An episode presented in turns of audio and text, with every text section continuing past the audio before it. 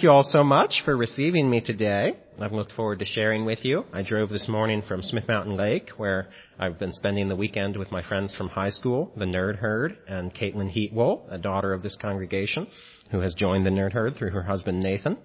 Uh, it was wonderful visiting with them, and Caitlin sends her greetings. Also was at uh, her parents' new place up in Bridgewater earlier this week. So it's been nice seeing a few folks from your congregation already. My wife, Sophie, and I lived this last year in Nazareth, the largest Arab city in Israel, where we volunteered in several ways for an organization called the Nazareth Trust through Mennonite Mission Network. We both felt drawn there through past connections. Sophie was born and lived six years there, while her parents served with Mission Network and then with Mennonite Central Committee for seven years. Andrews and my great aunts, Ada and Ida Stoltzfus from Conestoga, Pennsylvania, also served in Israel Palestine for 37 and a half years, running an orphanage and school in Hebron. As Sophie completed seminary last year, we knew we wanted to live overseas long term. We were unsure where we felt drawn to go. Conversations with Bob and Nancy Martin, Mission Network alumni of two decades from the hospital and nursing school there, guided us toward Nazareth, where we had a wonderful year. We've returned to the U.S. in time for this Pentecost season, or the, the Pentecost season, which I suppose has passed. In Acts 2, we read that at Pentecost, a crowd exclaimed, utterly amazed, aren't all these who are speaking Galileans? This exclamation is by now familiar to Sophie and I. The Nazareth Village, a partner where we volunteered, employed a strange choice of words on its website, which claimed until recently that our local, or our experienced local guides will lead you.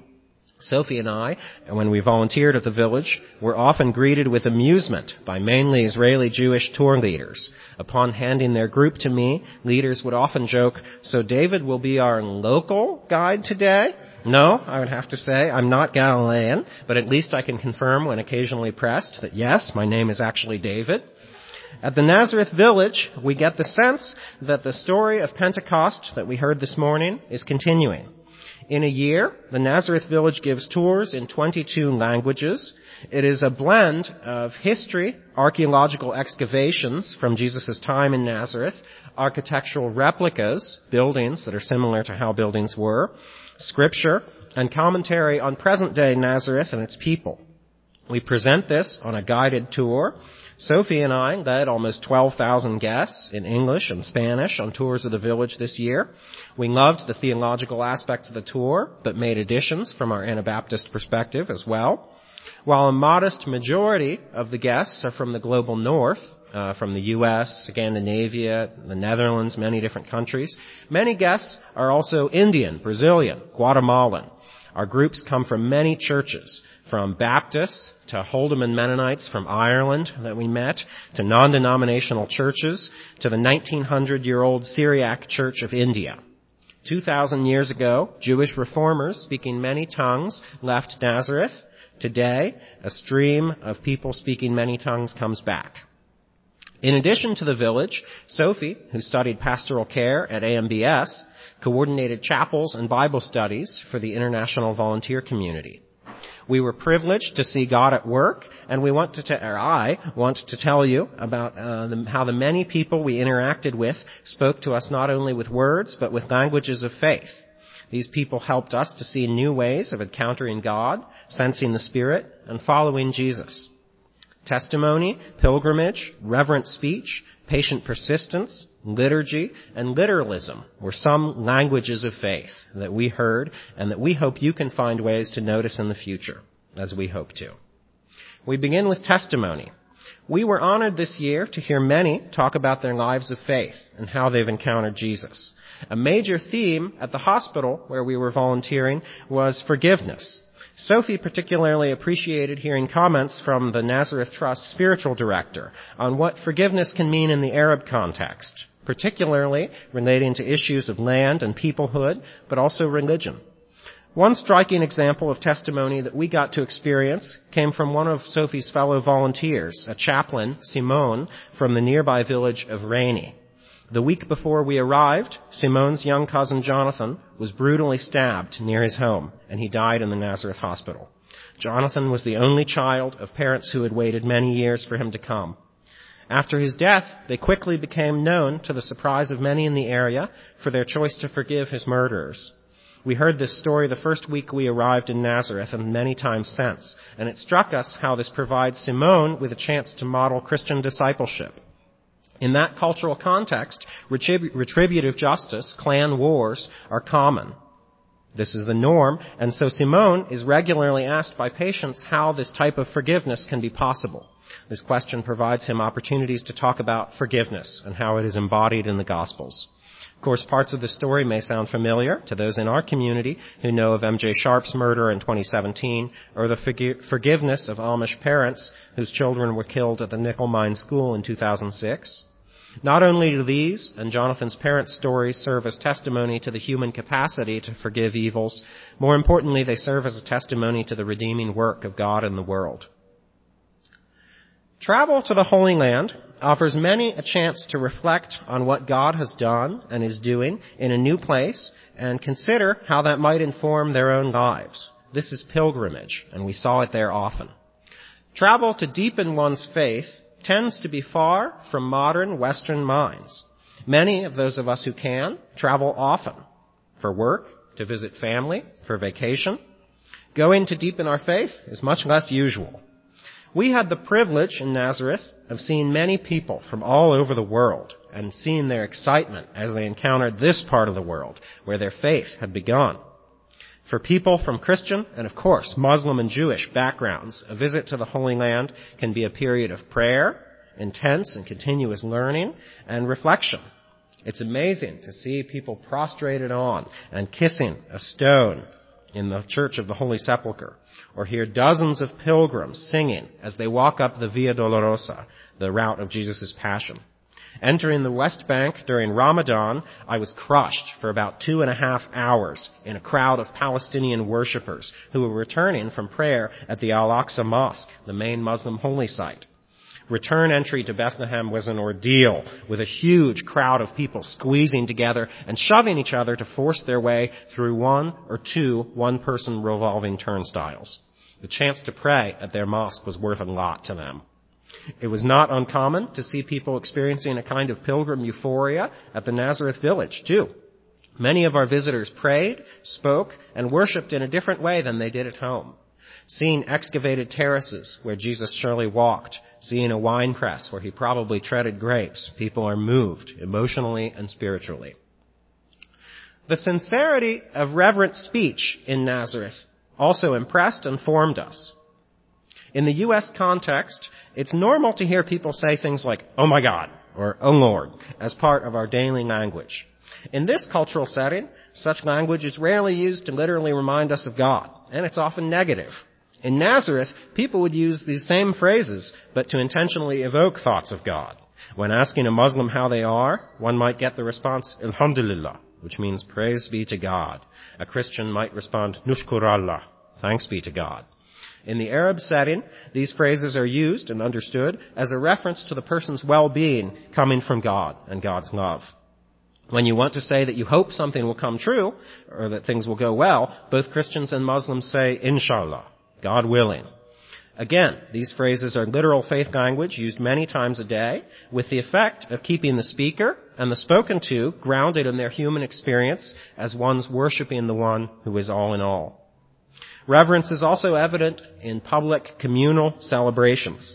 Israeli society is secular, primarily in the Jewish sphere, but increasingly in the, in the Christian and Muslim Arab spheres as well. But this has not stopped either faith from continuing to celebrate their most sacred yearly events. It was interesting and exciting for us to join in the Christmas and Holy Week Easter celebrations in Nazareth, which are really seasons because there are three different church calendars and they're all very uh, eager to make sure they get their celebration. We were especially struck by how often huge crowds of believers gather in public spaces and main roads to celebrate together on these occasions. We became more aware of what it means to have grown up in a country where church and state are mostly separated. Even singing Christmas carols in the three Nazareth hospitals wasn't something that required special permission, and while the hospitals are Christian, Muslim patients also joined us in song. Like the daily Muslim calls to prayer, these sorts of open proclamations of faith were not uncomfortable, even for those who have different beliefs. If we take faith in God seriously, we have something to learn from people who integrate this belief into daily life and practice. Over the last several years in Goshen, Sophie and I enjoyed visits with Evelyn, Eleanor, and Alan Kreider, stalwarts of the Goshen Mennonite community. I appreciated Alan Kreider's book, The Patient Ferment of the Early Church, which presents an inspiring perspective on how the church took root and grew, despite a lack of power or a cultural foundation throughout the Roman Empire. Alan emphasizes patience and the willingness to endure decades of stagnation and even persecution for the sake of the gospel. The patience and persistence of Palestinians is extraordinary. Existence is resistance, read signs in Bethlehem and Hebron. 70 years into the occupation, Palestinian prospects are bleaker than ever. International support for the occupation is strong. Both nonviolent Palestinian resistance and the occupation's critics in the West are cynically dismissed in the media as motivated primarily by anti-Semitism.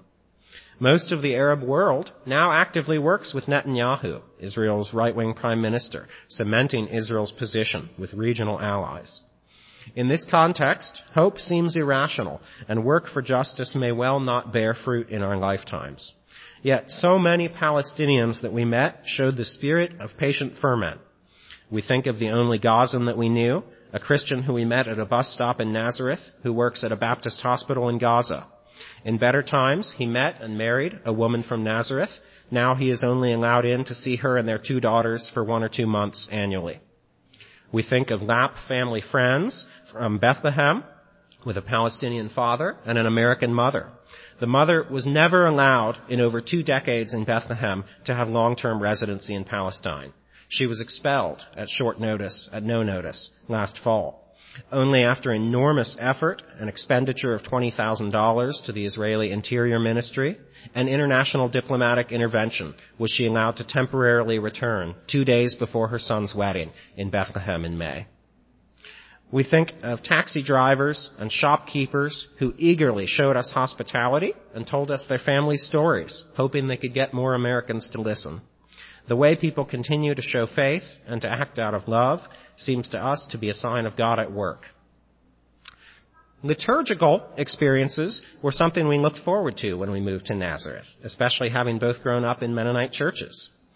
While most of the other volunteers attended a local evangelical Baptist church, we wanted something very different from home and we attended a local Maronite Catholic church. The Maronite Church is an Eastern Rite Catholic church, began around 400 CE with Saint Maron, and only became Catholic actually in the 1600s. This means the church has retained many of their earlier more orthodox rites and traditions. Although we attended there regularly, we also enjoyed visits to the Greek Orthodox Church across town, which provided a completely different experience of liturgical worship and tradition within the same Arab society and culture. Another form of, or a form of liturgical language that we valued was religious art, was iconography. Liturgical churches are historically those most prone to having religious art in their sanctuaries, in worship, and as a part of home life. In Nazareth, these churches included the Greek Orthodox, variations of the Roman Catholic Church, the Melkites and Maronites. Like the Maronites, the Melkite Church retains iconography that the Catholics dropped early on, in these and in other major churches in Nazareth and elsewhere around the country, we got to see how art is used and taken very seriously as a part of what it means to proclaim the Christian message in the Holy Land with or without words. People in Nazareth read the Bible more literally than most of our Western peers, and we valued the chance to encounter their literalism. Coming from an intellectual Christian community, it refreshed us to see people engage biblical stories as recountings of real events. This does not mean that we, or most of the people around us, believe that everything in the Bible happened literally as described. But among our Christians and brothers, uh, Christian sisters and brothers there, we sensed a deep belief that the Gospels are telling a true and accurate account. And this was refreshing. I think that without this communal belief in the truth of the Gospels, Christian faith is unlikely to be passed on. This feeling of the reality of the Bible was not limited to Christians either. Various biblical stories are taught through the public education system, faith-based institutions, and heard in the local community as oral traditions. Sophie has speculated that it may be easier to believe some of these stories when you live in the place where they happened. Residents of Nazareth several times took us to their roofs to point out villages where events in Jesus' life had taken place, or to tell us about which cliff in Nazareth they thought perhaps the community had taken Jesus to to throw him off in Luke 4. Our supervisor, Christine Farah, especially spoke this faith language. Christine, British, was educated as a human rights lawyer in Wales, where she met her Nazarene husband. She entirely shares our perspective on Israel-Palestine and on British and American politics. She was also a devout Christian. She emphatically asks visiting groups to pray for Nazareth. She prayed with us through some of the more difficult times with my dad having acute myeloid leukemia back home this year. Like many in Nazareth, Christine talks about Jesus' life growing up there not as a possibility or a story, but as an event. And like Jesus himself, Christine talks about the devil as a reality, not a concept, but a real being set against God. She lives in a world of imminent Christian faith. Sophie and I are looking forward very much to what comes next. During our time in Israel Palestine, we felt deeply affirmed in our calls to overseas ministry. We are aware that we want to keep working at intersections with the Middle East. At this time, it is not possible, as Christians probably, to secure visas for long-term service in Israel Palestine. Visas only last one year, and we could not know until a few weeks beforehand whether the next year's visa came through, and unfortunately we heard few stories about visa successes. We would very much like to return to Nazareth for both short-term visits and possibly for another year of long-term service in the future. But for now, we will instead transfer uh, to uh, begin a new term of service with Mennonite Mission Network and with a local congregation in a small village in southwest Germany. I will work with the German Mennonite Peace Committee, a counterpart to Christian peacemaker teams, and Sophie will be working in a pastoral role with the local Mennonite congregation. We look forward to this opportunity and are excited to continue exploring interactions with Middle Easterners living as refugees and citizens in the nearby area there. As we continue to share about our work in Nazareth and look forward to this new assignment, we are so grateful for the many people and, in, and institutions that build uh, the, the world of Mennonite mission and service. Thank you for all the ways your congregation supports Mennonite service and witness. Uh, many of them were evident right in the church service and in your hall this morning. Such support makes it possible for people to work alongside um, partners overseas and to further the work of the kingdom of God in these many languages with which the Spirit gifts us. Thank you so much and all the best to you.